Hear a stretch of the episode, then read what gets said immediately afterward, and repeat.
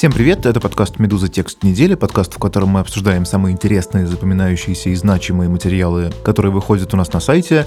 Меня зовут Константин Бенюмов, и сегодня речь пойдет о тексте спецкора «Медузы» Павла Мерзликина, посвященного самоубийству полицейских в России и конкретно в Башкирии, где статистика по этим самоубийствам особенно высокая. Башкирия остается регионом, который лидирует по числу сотрудников полиции, которые покончили с собой.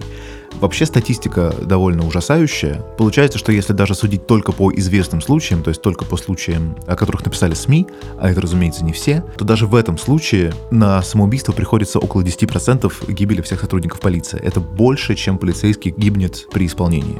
Почему такая ситуация складывается? Причин много, но полицейские, с которыми поговорил Паша Мерзликин, э, в основном они были из Башкирии, почти все говорят, что виновата система, что работа настолько тяжелая, что работать приходится так много, иногда вообще без выходных и так далее, и атмосфера настолько жуткая в коллективах, и начальство требует таких вещей, что у людей не остается выхода. Но когда полицейские власти вынуждены сообщать об очередном самоубийстве сотрудника, они всегда пытаются сделать так, что работа, система э, не виновата.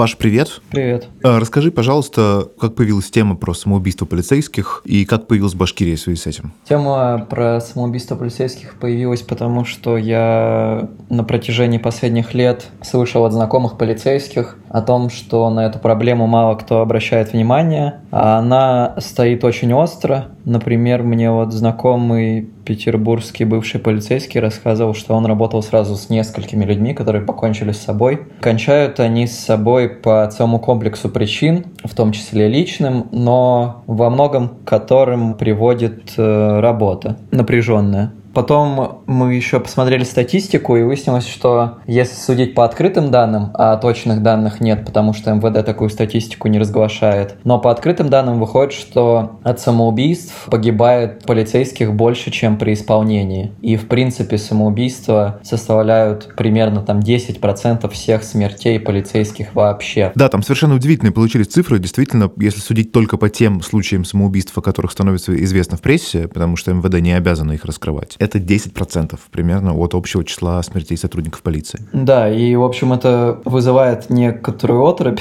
честно говоря.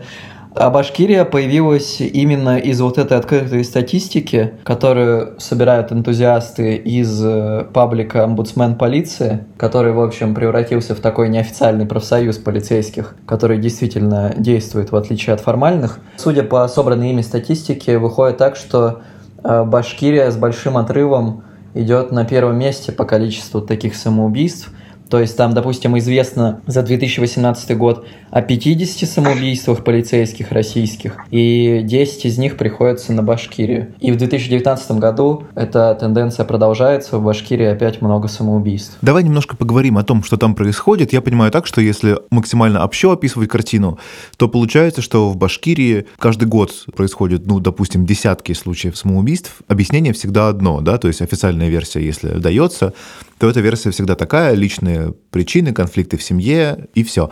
То есть никаких официальных указаний на то, что какие-то другие вещи могли довести полицейского до самоубийства, например, загрузка, там, не знаю, переработки, конфликты с начальством, что угодно, такого не бывает никогда. Да, официально открыто говорится, что это всегда личные причины, но тут такая хитрая штука, что действительно личные причины играют роль. Потому что люди идут на работу, ну, самый такой распространенный сценарий, да, получают профильное образование, заканчивают университет МВД, потом сразу идут в полицию, а в полиции э, на них начинают пахать, приходится работать по 12-14 часов, там практически без выходных. А, естественно, человек практически не бывает дома, практически не бывает с семьей, появляются личные конфликты, человек варится вот в таком аду пару лет, не видит для себя выхода, потому что, по сути, он за пределами полиции никогда не работал и не знает вообще, не уверен, что он там кому-то нужен, ну и в итоге решает покончить с собой. А в Башкирии, естественно, точного ответа, почему это именно Башкирия, как бы нет, но там очень распространено то, что люди в отдаленных районах э, республики, а республика огромная, то есть в Уфе еще масса вариантов, да, куда пойти работать. Но, допустим, чтобы найти в каком-то отдаленном районе работу, где тебе будут платить хотя бы вот эти там 40, около 40 тысяч рублей,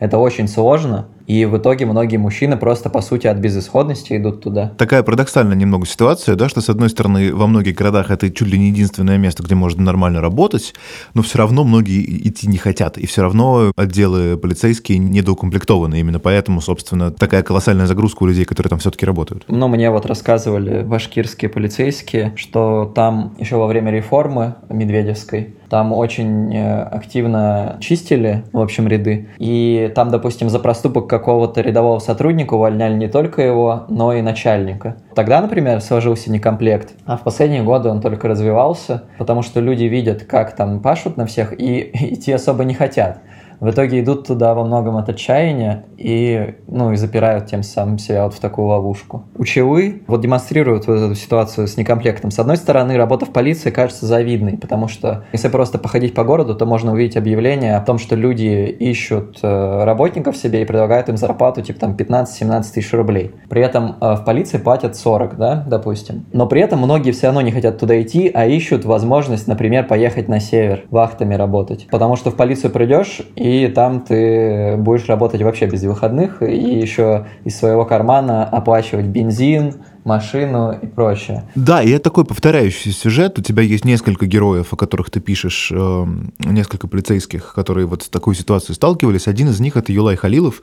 Он как раз не в Уфе жил, он жил в городе под названием Учулы. Это такой небольшой город. Ты пишешь, что вот он вот как будто бы застыл в каком-то советском, да, бетонном прошлом. И Юлай Халилов — это вот, собственно, человек, который в этом городе вырос, пытался найти какую-то работу, работал строителем, и после очередного кризиса он понял, что работу надо менять, потому что никакого строительства уже нет, и вот он пошел в полицию. И как развивалась его служба дальше? Расскажи, пожалуйста. Да, Юлай Халилов, он проработал довольно долго в МВД, он устроился примерно 9 лет назад. Сначала работал в изоляторе временного содержания, но хотел э, подниматься по карьерной лестнице, в итоге он стал дознавателем. Ну, то есть его эта служба увлекла, да? Вполне себе. Да, он получил образование юридическое, планировал переехать в Уфу, он даже ездил в командировку в Уфу и несколько месяцев там работал в одном из районов.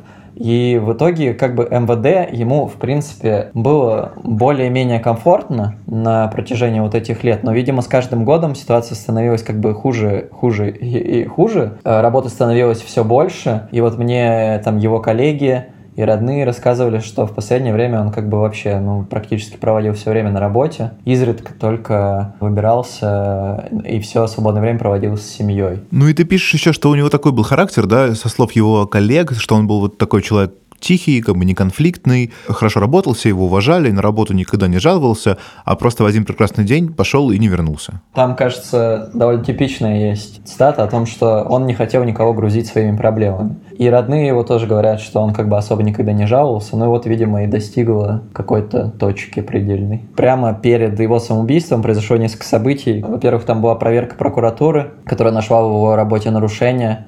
Они были не очень там какие-то серьезные и устранимые, но это ударило тоже. Плюс, э, как предполагают его родные, на него мог начаться прессинг со стороны руководителя из-за выборов, которые проходили в Башкирии в сентябре. Так получилось, что Халилов следил за порядком э, и тем, чтобы не было фальсификаций на избирательном участке, который единственный во всем Учелинском районе оказался таким условно протестным. Там Единая Россия проиграла. Хотя везде, практически в остальных э, местах по республике выиграла, а по району вообще везде, кроме этого участка. И на фоне вот этого, что нужно было практически постоянно работать, судя по словам его коллег, начали портиться отношения как бы с женой. Ну, то есть это вот как раз та история, про которую ты говорил, да, что про личные отношения это не совсем неправда, они всегда есть, просто, скорее всего, они тоже проистекают из рабочих проблем. Да, ну, собственно, другие башкирские полицейские, с которыми я разговаривал, они говорят, что руководству очень удобно сказать о личных проблемах, потому что личные проблемы практически всегда есть. Никто не выясняет, из-за чего появились эти личные проблемы. Там же еще история в том, что люди даже работая в полиции, они там работают 6 дней в неделю и так далее, и получая даже вот эти 40 тысяч рублей,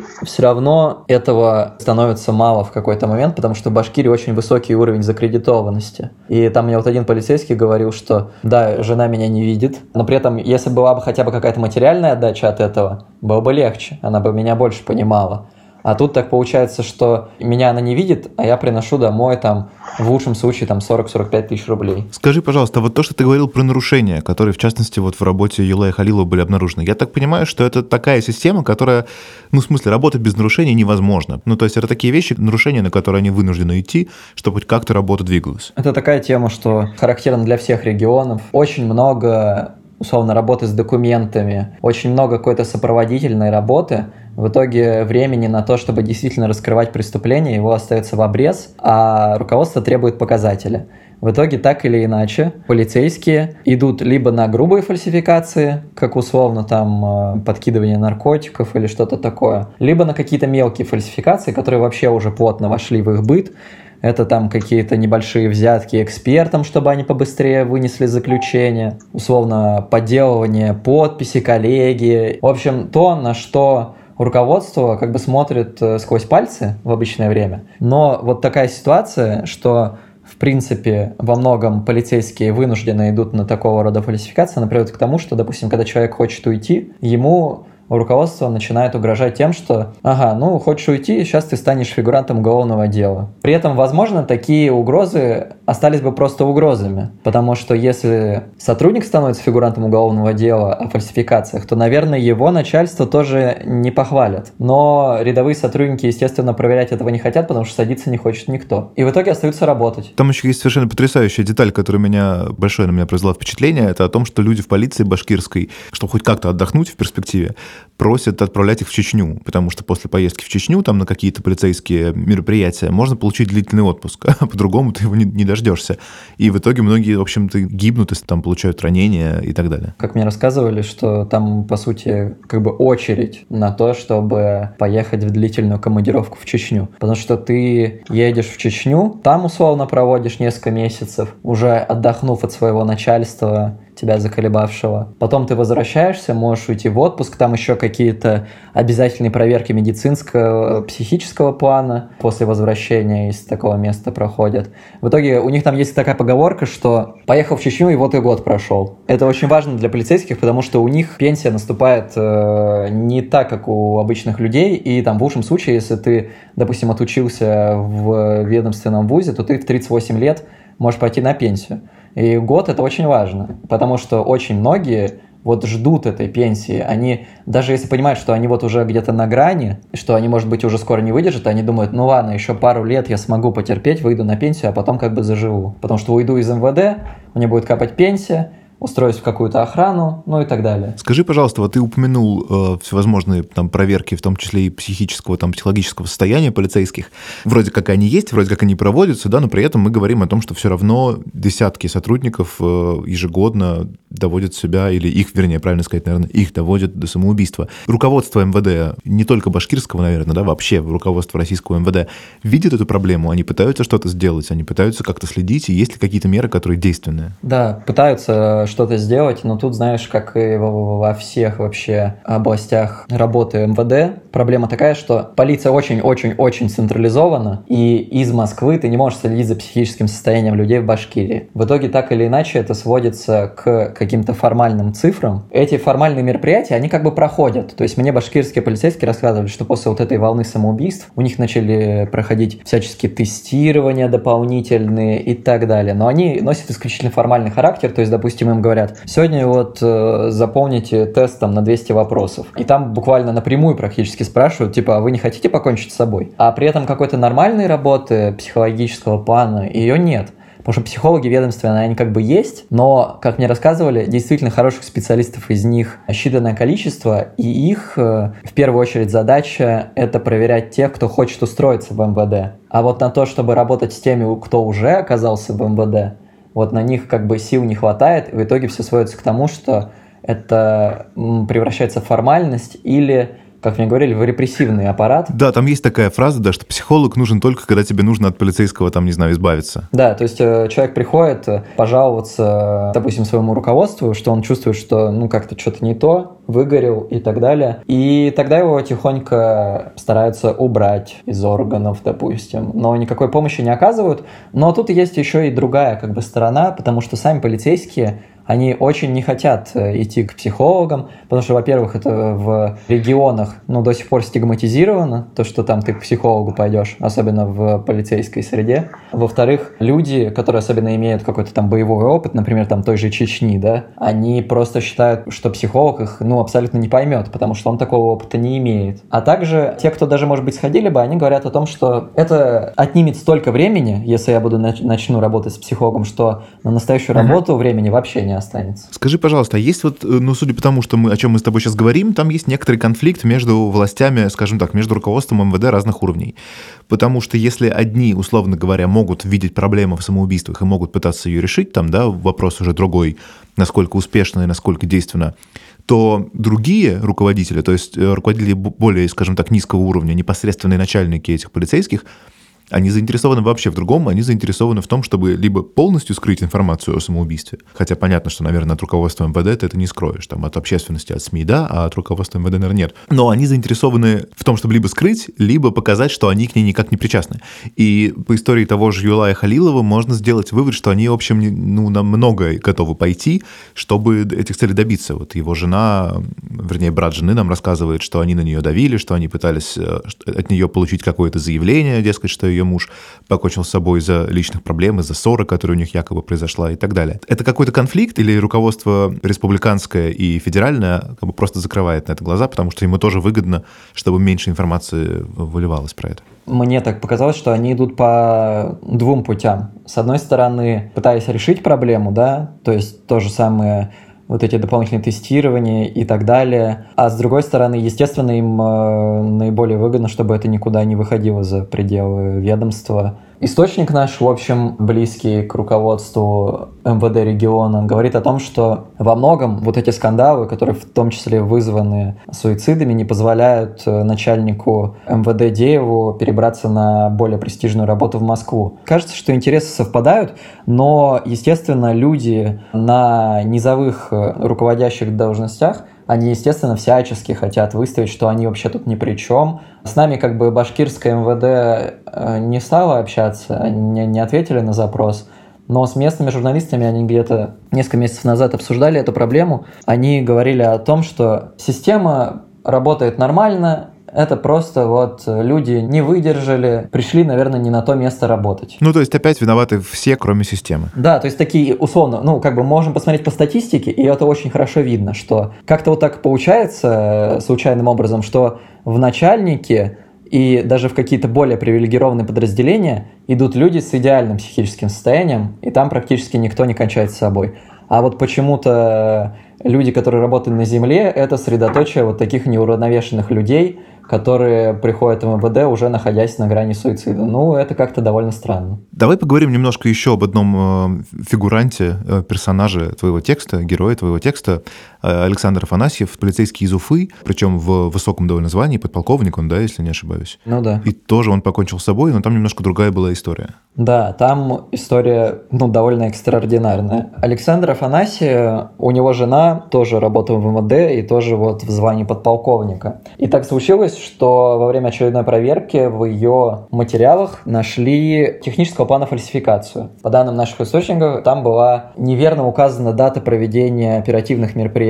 То есть к самой сути этих оперативных мероприятий как бы не было претензий, насколько мы знаем. И, собственно, против э, жены Александра Афанаси завели три уголовных дела о фальсификациях. Александр Афанаси решил уйти в отпуск и полностью посвятить себя тому, чтобы жену как-то свою защитить. А, насколько я знаю, он очень внимательно изучал материалы ее дела и так далее, но постепенно понял, что защитить в каком-то правовом поле ее не получится, и жене, возможно, грозит реальное лишение свободы. У них, в общем, двое детей. Он очень не хотел, чтобы они остались без матери. Он считал, что без отца еще как-то может быть, но без матери они точно не смогут э, нормально вырасти. И, насколько мы понимаем, он э, решил покончить с собой, потому что мать-одиночку, скорее всего, не приговорят к реальному лишению свободы вот прямо сейчас. Там может быть отсрочка наказания и так далее. А, Александр Афанасий погиб. Людмила Афанасий все еще под своими уголовными делами.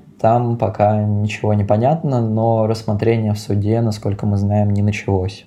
Как мне говорили, что вот это ну, такой типичный пример по поводу фальсификации, потому что той же службе собственной безопасности им тоже нужно делать показатели. И они, в общем-то, очень рады найти какие-то нарушения. И если уж они их захотели найти, то они их уже не отпустят. Скажи, пожалуйста, а вот э, полицейские, с которыми ты говорил, они были, они в основном беседовали или там полностью, кажется, даже беседовали с тобой анонимно, их было там около 10 человек, кажется, да, в Башкирии? Башкирских, да, 10 человек было. Скажи, пожалуйста, как они вообще, вот как они осмысляют то, что происходит с их коллегами? Они понимают, что там, не знаю, не дай бог, с ними тоже может что-то такое произойти? Или как об этом говорят, как об этом думают? Ну, по совокупности э, разговоров э, с людьми у меня сложилось такое впечатление, что да, они полностью признают то, что это как бы система виновата, да, они видят видят ее огрехи, которые приводят к э, суицидам, но при этом они уверены, что это их не коснется. То есть да, они признают, что вот кто-то может подумать, что нигде на воле, ну, не на воле, а на гражданке он э, не пригодится. Но это не я. Кто-то может не сдержаться и там выстрелить себе в голову, но это не я. И, в общем, у них отношение такое, даже если кончают с собой какие-то, ну вот прямо коллеги, то есть люди, с которыми они работали, они относятся к этому очень скептически ходу, потому что считают, что это как бы никак не решает проблему. И вот мне много раз, э, сразу несколько полицейских говорили о том, что настроение примерно такое, что покончивший с собой дурак, потому что если он был недоволен начальством, ну хотя бы убил начальника этого вместе с собой, а потом уже там кончал с собой. Тут же еще проблема в том, что личные проблемы – это не только проблемы в семье, но и проблемы в отделе, потому что вот в этой гонке за показателями, среди вот этой всей палочной системы, насколько я понимаю, в отделах тоже атмосфера такая себе, и никакой там дружбы на работе. В смысле, что сотрудники вынуждены конкурировать за каждое раскрытое дело? Да, за каждое раскрытое дело, за каждую должность. Там э, тоже ничего не способствует здоровому психическому состоянию. Но покончивших с собой, знаешь, их как бы считают, что они дураки в основном, а хотя бы как-то частично уважают тех, кто покончил с собой, например, на рабочем месте. Они считают так, что если полицейский покончил с собой в форме, а еще если из стабильного оружия, то вот это, наверное, как-то скажется на, на карьере начальника. А если человек mm-hmm. покончил с собой где-то там дома, повесился, и в выходной, то это начальству, ну, вообще до лампочки ничего не будет. Поэтому вот тех, кто на работе кончает с собой, они как-то более уважают. Это, наверное, можно объяснить каким-то таким служебным, цеховым немножко цинизмом, да, то есть если уж ты решился на это, то сделай хотя бы так, чтобы этот поступок имел какие-то последствия. Да, сделай так, чтобы другим было лучше. Это был подкаст «Медуза. Текст недели». Меня зовут Константин Бенюмов. Как обычно, на прощание рекомендую слушать э, разнообразные наши подкасты, старые и новые. Ставьте оценки и пишите на почту подкаст собака медуза.io о том, что вам нравится и что не нравится. И до встречи через неделю.